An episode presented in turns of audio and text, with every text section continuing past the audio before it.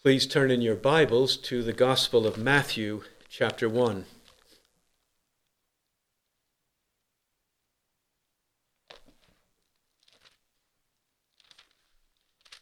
Matthew, chapter 1. Our sermon will be from this chapter this morning, and I will read the entire chapter. Matthew chapter 1. the book of the genealogy of Jesus Christ, the son of David, the son of Abraham. To Abraham was born Isaac, and to Isaac Jacob, and to Jacob Judah and his brothers. And to Judah were born Perez and Zerah by Tamar, and to Perez was born Hezron, and to Hezron Ram. And to Ram was born Amminadab, and to Amminadab Nahshon, and to Nahshon Salmon, and to Salmon was born Boaz by Rahab, and to Boaz was born Obed by Ruth, and to Obed Jesse, and to Jesse was born David the king, and to David was born Solomon by her who had been the wife of Uriah and to Solomon was born Rehoboam, and to Rehoboam Abijah, and to Abijah Asa, and to Asa was born Jehoshaphat, and to Jehoshaphat Joram, and to Joram Uzziah, and to Uzziah was born Jotham, and to Jotham Ahaz, and to Ahaz Hezekiah, and to Hezekiah was born Manasseh, and to Manasseh Amon, and to Amon Josiah, and to Josiah were born Jeconiah and his brothers at the time of the deportation to Babylon. And after the deportation to Babylon, to Jeconiah was born Shealtiel, and to Shealtiel Zerubbabel, and to Zerubbabel was born Abihud, and to Abihud Eliakim, and to Eliakim Azor, and to Azor was born Zadok, and to Zadok Achim, and to Achim Elihud. And to Elihud was born Eleazar, and to Eleazar Matthan, and to Matthan Jacob, and to Jacob was born Joseph, the husband of Mary, by whom was born Jesus, who is called Christ. Therefore, all the generations from Abraham to David were fourteen generations, and from David to the deportation to Babylon, fourteen generations, and from the deportation to Babylon to the time of Christ, fourteen generations. Now, the birth of Jesus Christ was as follows. When his mother Mary had, betrothed, had been betrothed to Joseph, before they came together, she was found to be with child by the Holy Spirit. And Joseph, her husband, being a righteous man, and not wanting to disgrace her, desired to put her away secretly. But when he had considered this, behold, an angel of the Lord appeared to him in a dream, saying, Joseph, son of David, do not be afraid to take Mary as your wife, for that which has been conceived in her is of the Holy Spirit. And she will bear a son, and you shall call his name Jesus, for it is he who will save his people from their sins. Now, all this took place that what was spoken by the Lord through the prophet might be fulfilled, saying, Behold, the virgin shall be with child, and shall bear a son, and they shall call his name Emmanuel, which translated means God with us. And Joseph arose from his sleep and did as the angel of the Lord commanded him, and took her as his wife, and kept her a virgin until she gave birth to a son, and he called his name Jesus. Once Jesus began his public ministry among the Jewish people, a very common question was found among them, and the question was who really is Jesus, and where did this man Jesus come from? And in response to that question, there was often confusion and different answers that were given. And we see the confusion as on that occasion when the disciples, or Jesus rather, said to his disciples, Who do the people say that the Son of Man is? And some of them said, John the Baptist, and others, Elijah, but still others, Jeremiah, or one of the prophets.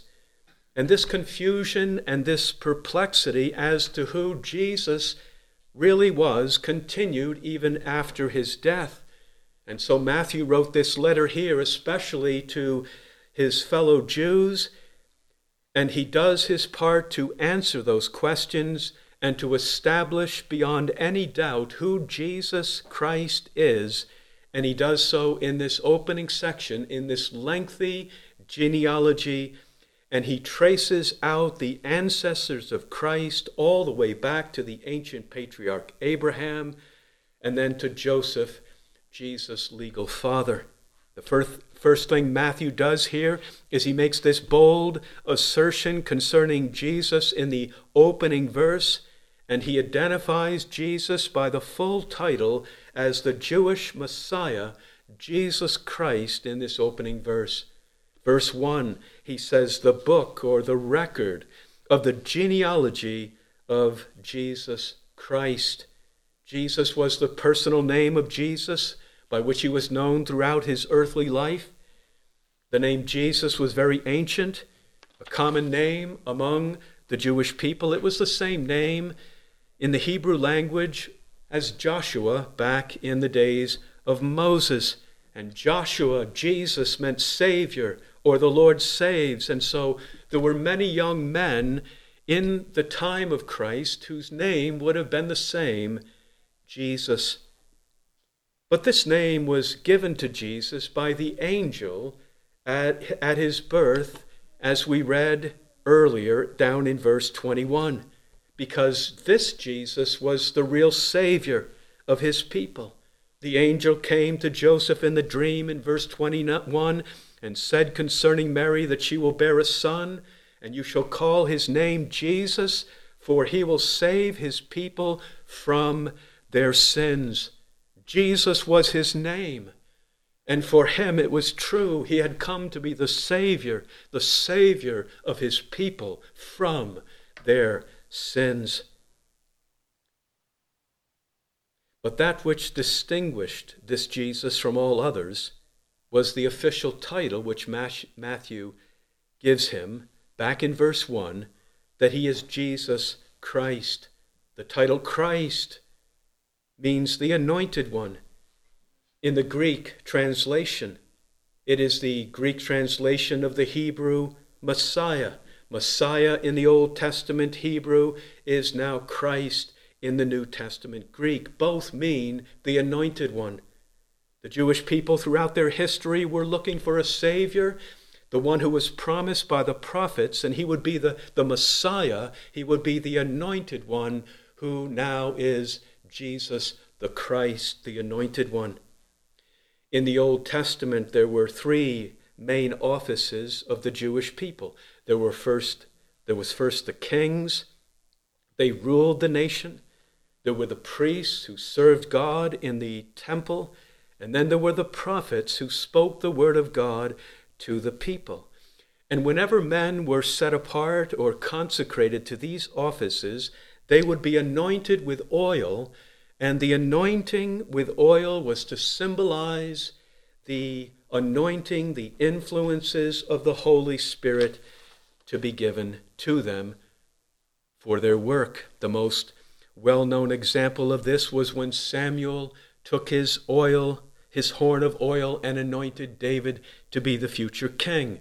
And we read in that passage that the Spirit of the Lord came mightily upon David from that day forward. The anointing symbolized the power of the Holy Spirit upon the one anointed.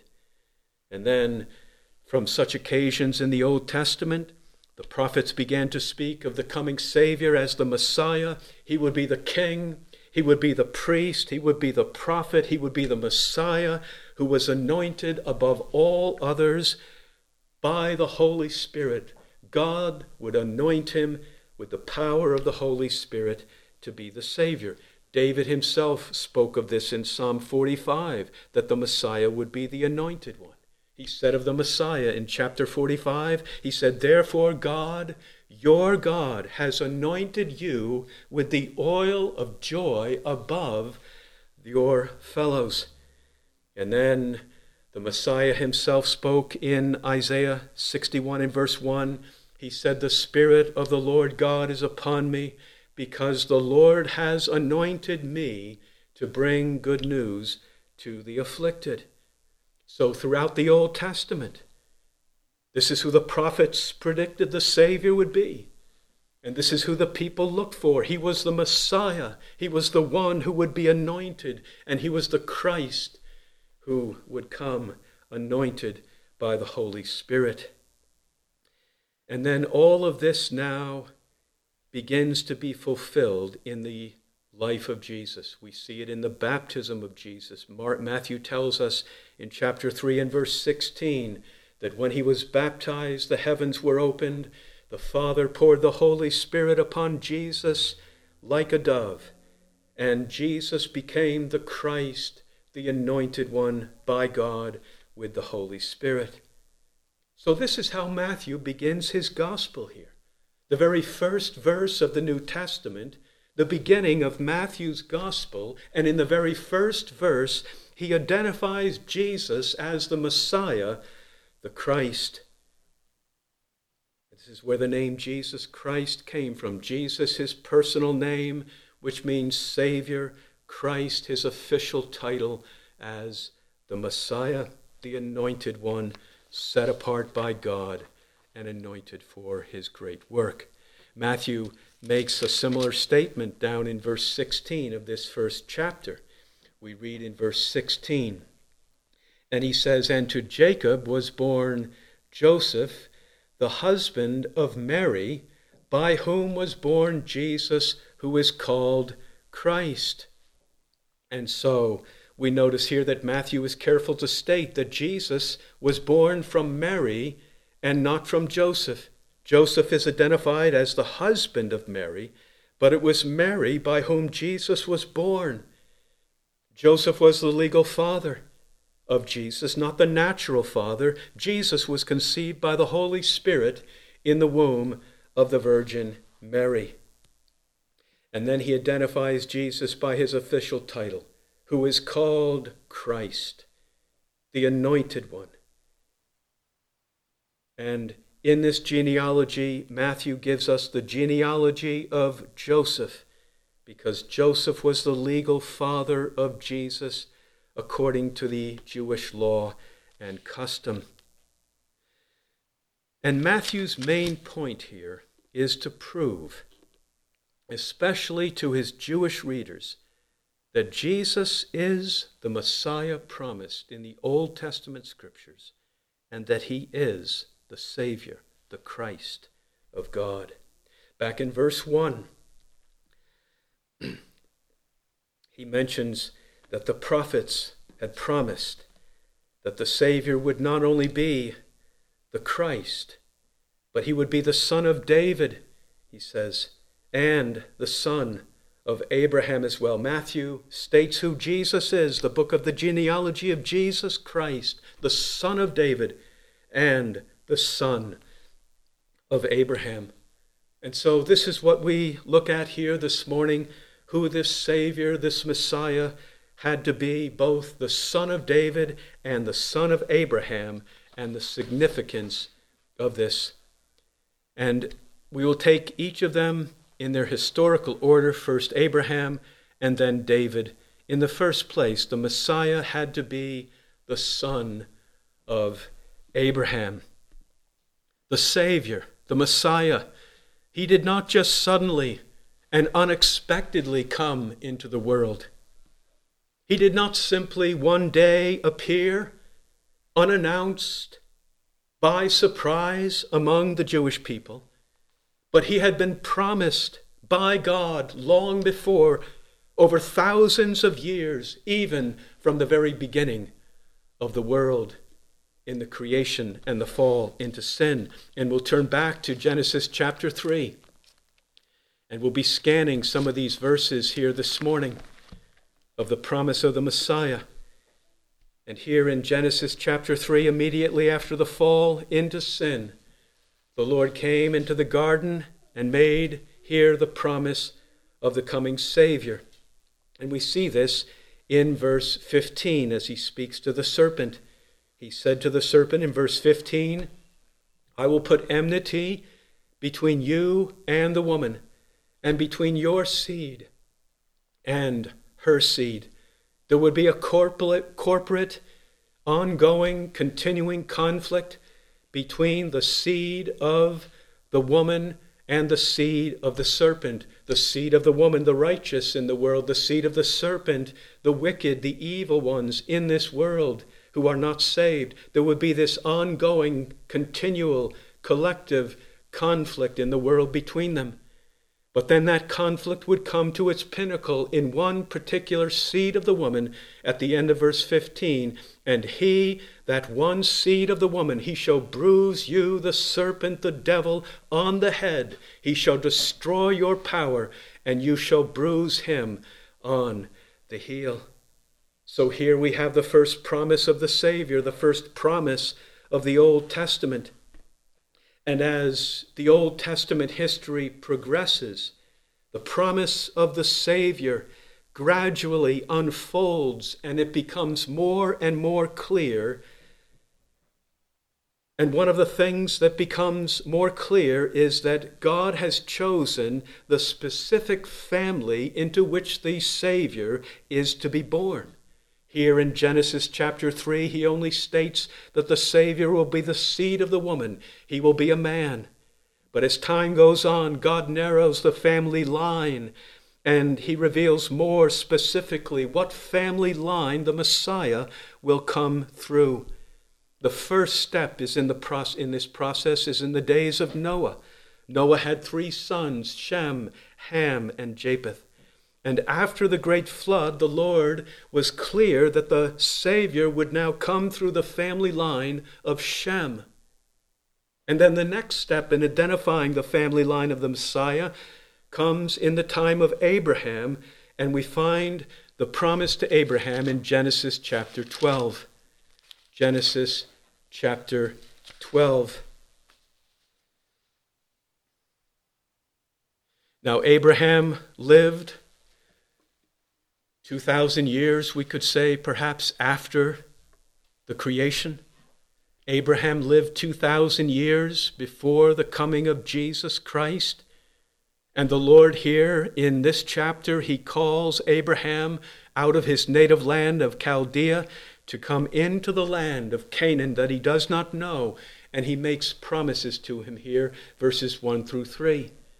Now the Lord said to Abram, Go forth from your country and from your relatives and from your father's house to the land which I will show you, and I will make you a great nation, and I will bless you and make your name great, and so you shall be a blessing. And I will bless those who bless you, and the one who curses you I will curse, and in you all the families of the earth shall be blessed.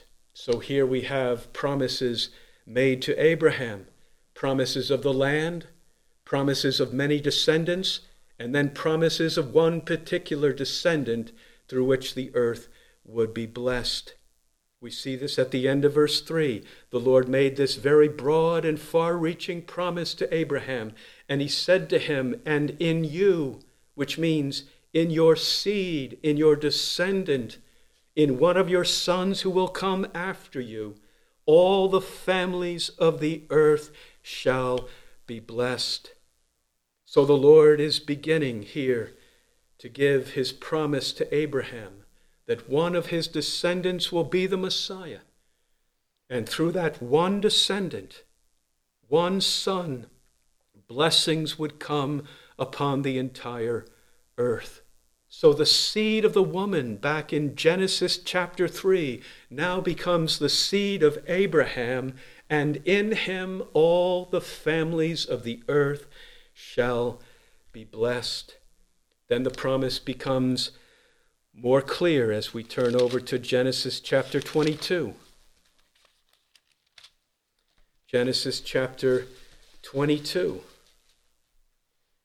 And in this chapter, God commands Abraham to offer Isaac up on Mount Moriah. And Abraham obeys God's command. And then, when Abraham is done, the Lord speaks to him now in verses 16 through 18.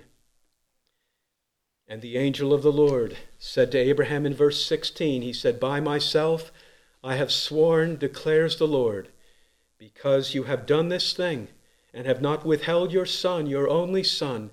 Indeed, I will greatly bless you, and I will greatly multiply your seed as the stars of the heavens and as the sand which is on the seashore, and your seed shall possess the gate of their enemies. And in your seed all the nations of the earth shall be blessed, because you have obeyed my voice. So in verse 18, the Lord confirmed the promise of the Messiah that he had made back in chapter 12. He said, In your seed, in your seed, meaning in your descendant, in one of your sons after you, all the nations, all the nations of the earth shall be blessed. Blessings shall come upon all the peoples by this descendant of yours. And then other promises were made to Abraham as well. And it became clear from this time forward that the Savior, the Messiah, he would be a descendant of Abraham. He would come from the line of Abraham, a son of Abraham. And when he came, he would bring blessings upon all the nations of the earth. And this is what Matthew is announcing in that first verse of his gospel. When he calls Jesus the son of Abraham, what Matthew means is that Jesus Christ is the fulfillment of these Old Testament prophecies from thousands of years ago. He is the great son of Abraham.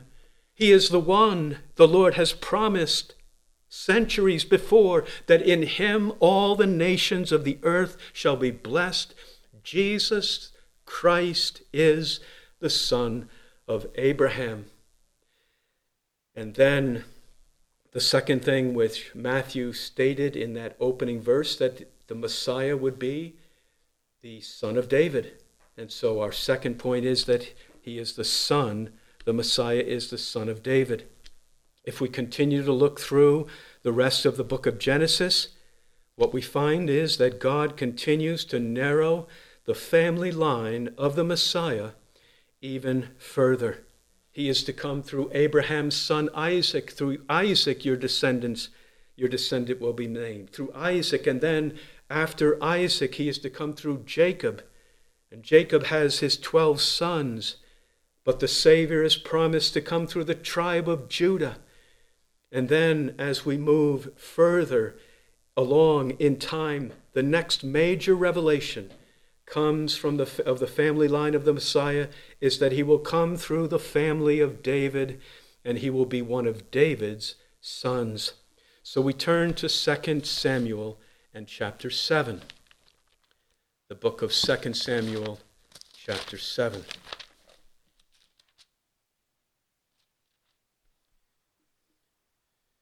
And here David is nearing the end of life. The Lord speaks to him in verse 12, 2 Samuel 7, and verse 12 down through verse 16. And God's, God says to him, When your days are complete and you lie down with your fathers, I will raise up your descendant after you, who will come forth from you, and I will establish his kingdom. He shall build a house for my name and I will establish the throne of his kingdom forever. I will be a father to him, and he will be a son to me. When he commits iniquity, I will correct him with the rod of men and with the strokes of the sons of men. But my loving kindness shall not depart from him, as I took it away from Saul, whom I removed from before you. And your house and your kingdom shall endure before me forever. Your throne shall be established forever. It is clear here that some of these promises have their fulfillment in David's son Solomon and in the people of God, the seed, the spiritual seed of salvation. Solomon was raised to the throne of Israel. His kingdom was established. He built a house for the Lord. And at the end of verse 14, he speaks of Solomon's sins. The Lord will correct him and not forsake him. But it is also clear that these promises extend far beyond Solomon and anything that could take place in Solomon's time. They speak of a much greater descendant of David, and that descendant comes to his fulfillment only in the coming Messiah. We see the Lord promises in verse 12 that when David's days are complete, he is laid to rest. God will raise up one of his descendants after him. He will be a great king upon a throne, and God will establish his kingdom. And at the end of verse 13, he says, I will establish the throne of his kingdom forever, an everlasting kingdom, and a kingdom that will have no end. In verse 13, he shall build a house for me, for my name, and I will establish the throne of his kingdom forever. Verse 14, I will be a father to him, he will be a son to me. Down in verse 16, your house and your kingdom shall endure before me forever, and your throne shall be established forever. So when David heard these promises, he knew that they extended beyond anything concerning Solomon. And these promises reached forward to the time of the Messiah, the Messiah who would be one of his sons, a son of David. And so from this point forward, once God made this promise, the Messiah continues to be remembered and spoken of by the prophets and by the people of Israel as the Son of David, David, my servant, because he will come and be the descendant, the Son of David. And that's what we see in Psalm 89. We'll turn back to Psalm 89, which we read earlier in Psalm 89. The psalm, this psalm, Psalm 89, was written by Ethan, a prophet named Ethan. And he writes in verses 1 and 2 He says, I will sing of the loving kindness of the Lord forever. To all generations I will make known thy faithfulness with my mouth. For I have said, Loving kindness will be built up forever. In the heavens thou wilt establish thy faithfulness. And so he celebrates God's loving kindness, his faithfulness to all generations forever. And then the Lord speaks more specifically now in verses 3 and 4. He says, I have made a covenant. I have made a covenant with my chosen. I have sworn to David, my servant. I will establish your seed forever and build up your throne to all generations. He speaks of the promises made to David back in 2 Samuel chapter 7. And concerning David's descendant and his throne, the same promises are here remembered and spoken by the Lord. Now, this psalm was written hundreds of years after David's death. David was in a tomb. But the Lord remembers. The Lord looks back and he says, I have not forgotten my promises to him. I will establish David's seed, David's son forever, and I will build up David's throne to all generations, an everlasting kingdom in the earth. We look down to verses 19 and 20. He says in verse 19, Once thou to speak in vision to thy godly ones, and to say, I have given help to one who is mighty. And this is what God says I have exalted one chosen from the people. I have found David, my servant. With my holy oil I have anointed him. So here the Lord speaks of the Messiah as David, my servant. David himself has been dead for hundreds of years, but the Messiah is to be the son of David. And so he speaks of him, David, my servant, and he will be the Messiah. He will be the one anointed with the Holy Spirit. He says, My holy oil, the Holy Spirit, the Messiah, the Christ, the anointed one.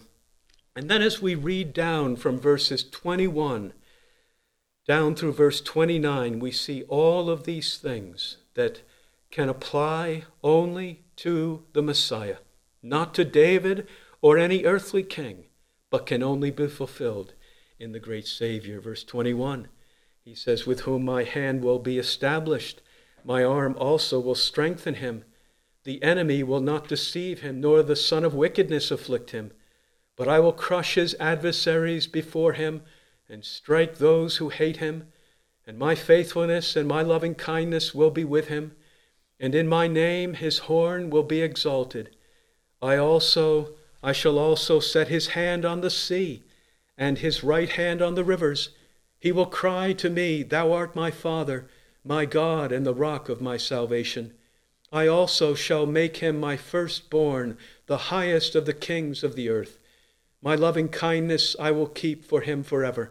My covenant shall be confirmed to him. So I will establish his descendants forever as the throne of as and his throne as the days of heaven. So all of these things come to their ultimate fulfillment only in the coming Savior. He speaks here of the victory of the Messiah, that he will crush his enemies in verse 23. He speaks of his sovereignty as king in verse 25. He will rule over the sea and over the rivers of the earth. He speaks of his eternal kingdom in verse 29. His throne will be established forever as the days of heaven. And all of this is for David, my servant, David's descendant, his future son, who is the Savior, the Messiah, who is to come. We'll turn to one more passage in the Old Testament, Psalm 132. Psalm 132.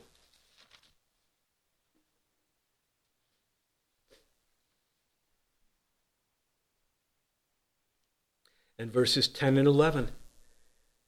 For the sake of David, thy servant, do not turn away the face of thine anointed.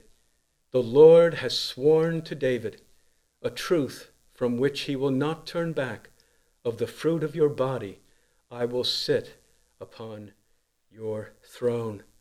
So, once again, this psalm was written hundreds of years after David's death, and the Lord here continues to remember the promise that he had given to David that he would take one of his sons and set him upon his throne forever. It is a promise, he says, that he will not turn away from. It is a promise that he has not forgotten. It is a promise that he will always remember. And he swears by himself that he will fulfill this promise. In verse 11, the Lord has sworn to David a truth from which he will not turn back. Of the fruit of your body I will set upon your throne. So we might turn to other New Old Testament passages. And we would find that the Messiah was to come from the line of David. We'll turn to one more because it is so precious. Jeremiah chapter 33. Jeremiah and chapter 33.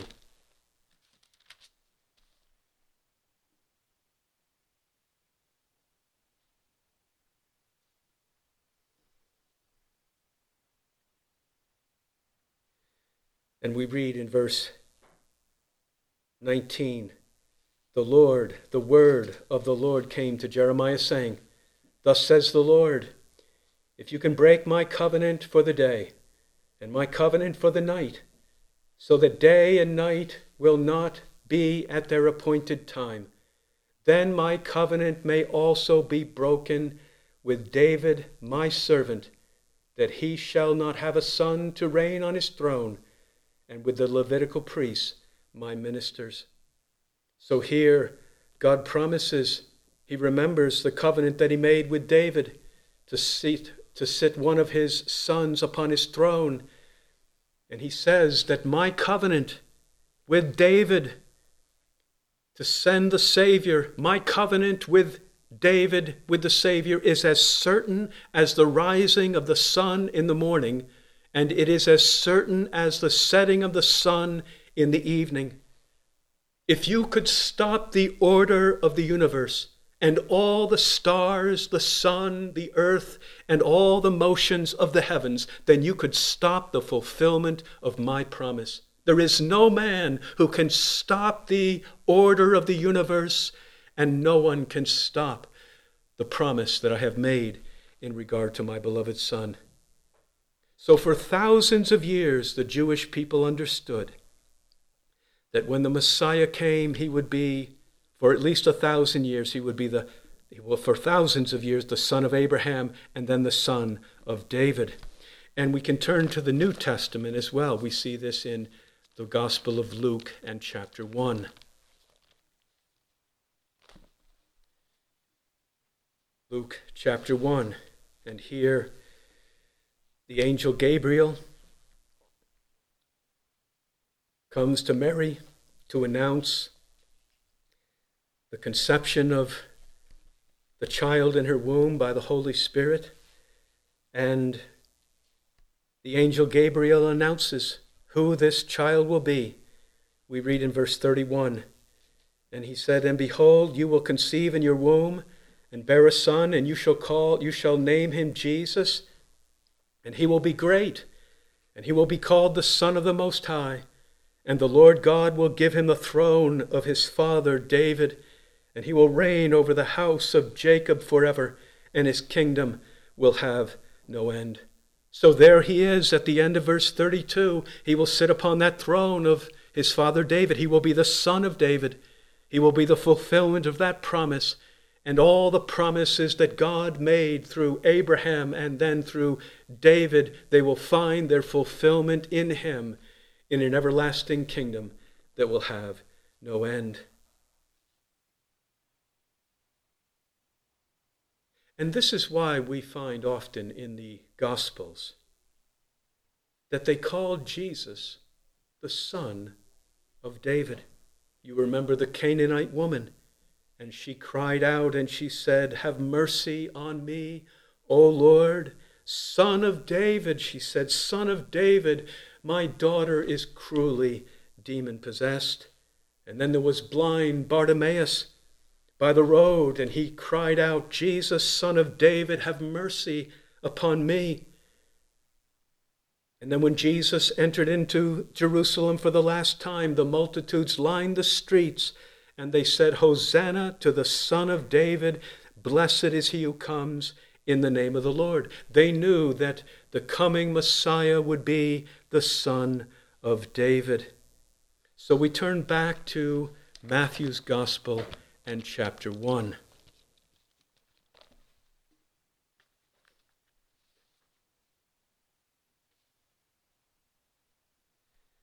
Matthew's Gospel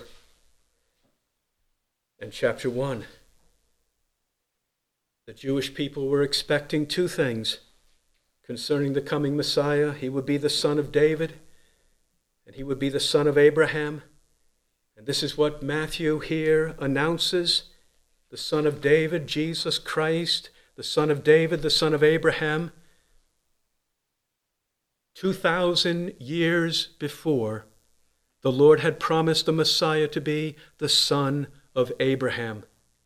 And then a thousand years before, he had promised the Messiah to be the son of David.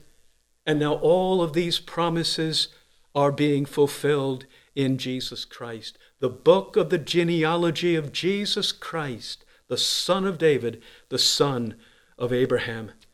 So, in this opening verse of his gospel, Matthew goes back thousands of years and he confirms the promises of God. They are all now being fulfilled. The long awaited Messiah, Jesus the Christ, he is the fulfillment, the Son of God the son of David, the son of Abraham. And Matthew's point is that God is always faithful to his promises, and everything throughout all of those centuries was all being done according to his word. And every promise that he had made concerning the Savior thousands of years before.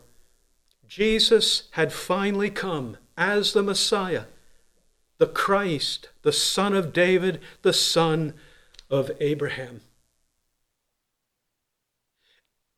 And what becomes most remarkable in this context of this genealogy that Matthew sets before us here is that God fulfills his promises despite everything that stands in opposition to them.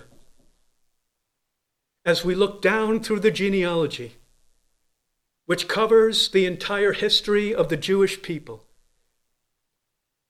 we see that there was everything there was everything that mitigated against God's promises and stood in the way of their fulfillment.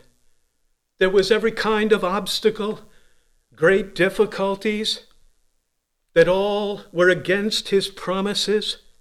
And yet, despite all of those things, God was still faithful to every word of his promise that he had spoken. Three things we'll look at in this genealogy that stood against the fulfillment of God's promises. The first was the exceedingly long period of time. The exceedingly long period of time. More than 2,000 years.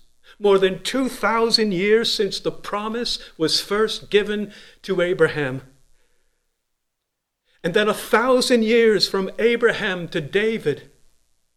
And then another thousand years from David to the time of the birth of Christ. And yet, time could not stop God from fulfilling his promise. And time could not cause him to forget any of his words. Centuries after centuries passed. Hundreds of years upon hundreds of years, the ancient promises remained. And the people waited and wondered how long before he would fulfill his word. And through all that time, and over all those centuries, the Lord still remembered his promise, and he fulfilled his word in the proper time. Time cannot keep God from fulfilling his promises. Is this not a great trouble for us? In regard to our faith, we have promises. We look to God to fulfill the promises by faith. And yet, so much time passes. And we wait and we wait and we wonder why does it take so long for these promises to be fulfilled?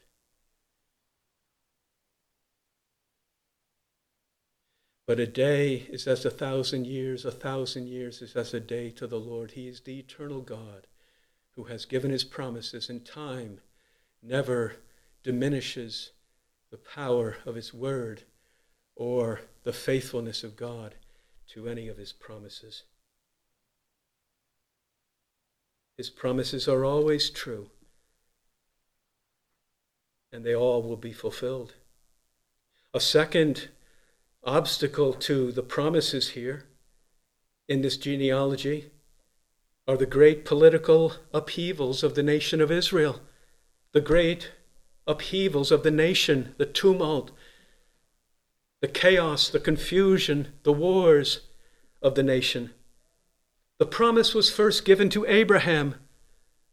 Back in Genesis chapter 12, Abraham was a nomad in the land of promise. God said one of his descendants was to be the Messiah, the Savior. Abraham wandered in that land, and none of it belonged to him, and the promise of the land was not fulfilled in his time. He was looking to another land, a heavenly land. But hundreds of years later, Abraham's descendants would go down to Egypt and then they would become slaves under the harsh bondage of Pharaoh in the land of Egypt for hundreds of years.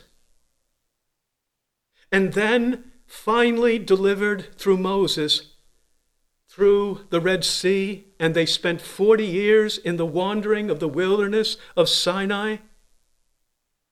Finally, they entered into the land of Canaan in the days of Joshua. And then centuries passed, and David established his rule over the nation as king. And Solomon became the greatest king. And there was the glory of Solomon's temple in Jerusalem, and there was peace throughout the land. But then with Solomon's sons, the kingdom was bitterly divided. Jeroboam took the ten northern tribes became the nation of Israel. Rehoboam took the southern tribes, and David's throne, upon which the promises were made, remained only among the two small tribes of the southern kingdom. And then what happened was the whole nation fell into idolatry for centuries. The whole nation went astray until finally God's judgment came on the nation as he had promised. And the Assyrian armies, the Babylonian armies came down. The nation of Israel was taken away into captivity for 70 years. And it was only by a divine miracle that the Jewish nation was not destroyed and lost in that captivity forever, as had happened to many other nations. But they were revived and they were brought back. They returned to their own land. But then there was the rule of the foreign powers over them for hundreds of years, many centuries. The Persians and then the Romans ruled them. This is the history that is contained in this genealogy. It is a history of the most tumultuous political upheavals the most troubled centuries, times of darkness. The people of God in captivity, the throne of David dethroned. Upheavals, wars, captivities, confusion, terrible times had come upon them. And yet, even all of this could not stop God's promise from being fulfilled. He was still faithful. He was still faithful to all that he had said. And through all of this, he was still working his eternal plan and ordering all things according to his powerful providence to bring the Savior and his salvation into the world. All the troubles and all the disorders, the confusion, the wars, tumults, the revolution, revolutions of this world cannot stop the promises of God and the building of his eternal kingdom the coming of the Messiah, and the building of his descendants and his throne, so that he would have more descendants than the stars of the heavens and the sand of the seashore. He will build that kingdom, and nothing in this world can stop the fulfillment of the promise.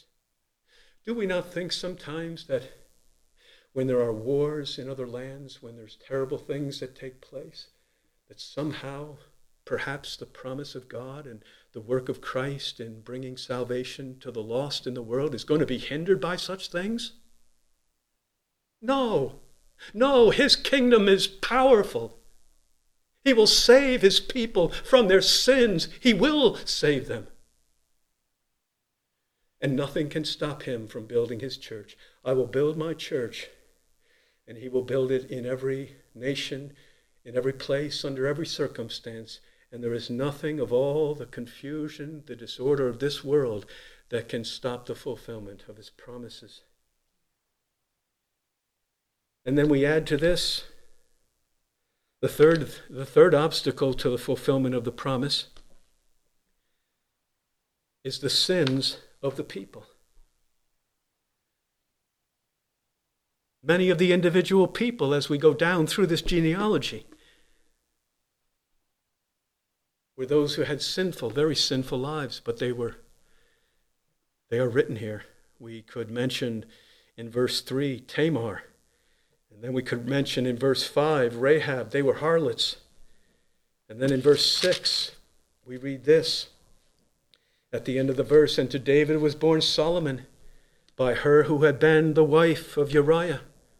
And we know the story of David's grievous sin with Bathsheba. He was king. He was king at the time. He took another man's wife, tried to cover his sin with the murder of her husband, and yet the Lord was still pleased to send the promised Messiah through Bathsheba. David was the father of Solomon by Bathsheba, who had been the wife of Uriah. And then we go down through the kings that are listed here. We find so many of them, they were unrighteous kings in the nation's history. In verse 7, we read of Solomon, who was the father of Rehoboam. In 2 Chronicles chapter 12, we read of Rehoboam. When the kingdom of Rehoboam was established and strong, we read that he and all Israel forsook the law of the Lord. Then, in verse 7, we read of Rehoboam became the father of Abijah. And in 1 Kings, we are told of Abijah that he walked in all the sins of his father which he had committed before him. In verse 8, we read of Joram and Joram in the book of Second Chronicles, we are told that he walked in the ways of the kings of Israel just as the house of Ahab did, and he did evil in the sight of the Lord. In verse 9, we have King Ahaz. And listen to what we find about King Ahaz in 2 Chronicles chapter 28. It reads that now in the time of his distress, this same King Ahaz became yet more unfaithful to the Lord, for he sacrificed to the gods of Damascus, which had defeated him and said, Because the gods of the kings of Aram help them, I will sacrifice to them that they may help me. But they became the downfall of him in all Israel. Moreover, when Ahaz gathered together the utensils of the house of God, he cut the utensils of the house of God in pieces and closed the doors of the house of God, of the Lord, and made altars for himself in every corner of Jerusalem and in every city of Judah he made high places to burn incense to other gods and provoke the Lord to anger, the God of his fathers to anger. And we could go down through the list here, and on and on it would go the sins of the individual kings and the sins of the entire nations until the whole nation fell into idolatry and under God's judgment and then they were sent away into captivity. That's what we read of at the end of verse 11. The time of the deportation to Babylon, they were sent away to the 70 years of captivity under God's judgment for their sins. So, this is not a pure genealogy that we read of here. This is not a genealogy of righteous men who had earned who had earned and merited the promise of God and its fulfillment. This is not a list of men who had somehow showed themselves to be worthy of the promise being fulfilled. No. This was a catalog. This is a catalog of shame. It really is. This is a catalog of disgrace throughout the history of the nation of Israel that could only be covered, that could only be overcome by the grace and the mercy and the faithfulness of God.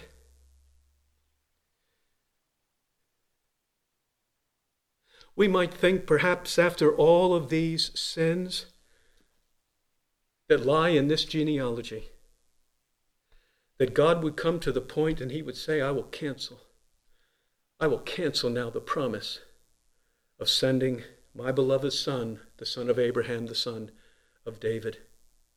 I am done with these people, and I have had enough of their sins. But what we see here is that even human sin cannot stop the promise of God. Through all these individual kings, their sins, the corporate apostasies of the nation, the Lord still showed himself to be faithful to his word and to fulfill every promise and to send the Messiah into the world. If God's promise depended upon men and their goodness and their righteousness, his promises would not be fulfilled. God's promise of the Messiah and everything that the Messiah would come to do, in all the blessings that he would bring. His promise does not depend upon men and what men will do, but upon his own faithful character and his truthfulness to all in all of his word. So, one of the great lessons which lies behind this genealogy is that God is always faithful to his promises. The great political upheavals, the tumults of all the nations, the confusion of this present world in all of its wicked ways, all the sins of kings and nations over thousands and thousands of years can never prevent the promise of God from being fulfilled. Paul said to the Galatians, when the fullness of time came, God sent forth his Son, born of a woman, born under the law, in order that he might redeem those who were under the law, that we might receive the adoption as sons. That's what happened in the fullness of time. When his proper time to fulfill his promise came, no matter what men did, God would be faithful, and he sent forth his beloved Son.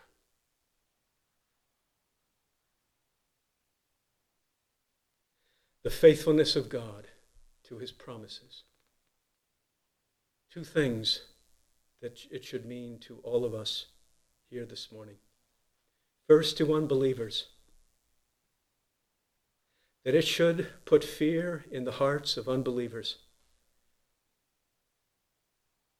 because he will not forget any of his words that he has spoken of his coming judgment in this world. He has promised, he has promised that he will judge the world in righteousness. On that day, every man and woman will stand before Jesus Christ and give an account to him for everything that they have done in their bodies. And those who have not believed in the gospel, and those who have not served Christ, they will hear those most awful words Depart from me, you cursed, into the everlasting fire prepared for the devil and his angels. And in that place there will be weeping and gnashing of teeth forever. Unbelievers should know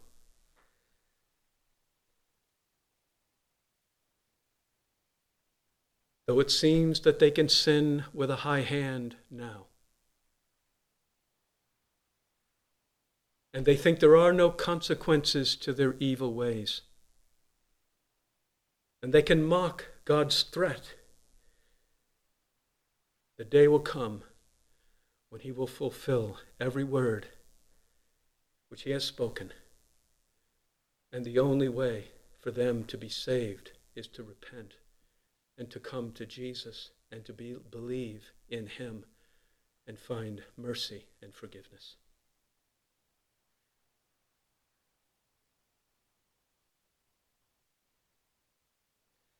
And God's faithfulness to his word should also, in the second place, be a great comfort to us who are believers.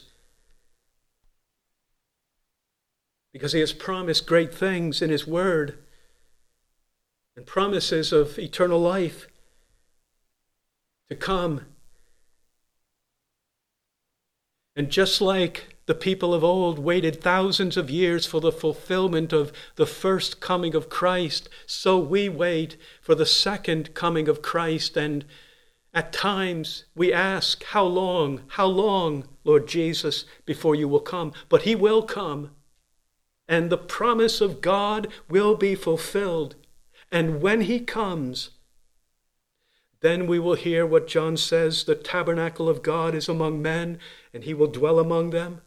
And they shall be his people, and God himself shall be among them, and he will wipe away every tear from their eyes. And there shall be no longer any death, any mourning, crying, or pain. And the first things have all passed away, and there will be the new heavens and the new earth. The holy city, the new Jerusalem, will come down out of heaven. His bondservants shall see him, and they shall serve him day and night, and they shall reign with him forever. The one whom we wait for, he will come. He will come. In God's appointed hour, nothing can stop God from fulfilling his faithful promise. He will send his beloved Son with great power and majesty and men will cry out for the rocks of the mountains to hide them on that day. To hide them from the wrath of God and from the wrath of the Lamb that is against them. But for those who have believed, we will look and have great joy because he is the one that we have waited for all our lives. And we will not be disappointed at the glorious kingdom that he will bring. And that's what we look forward to the faithfulness of God in all the promises and all the blessings of his beloved Son. Let's pray together.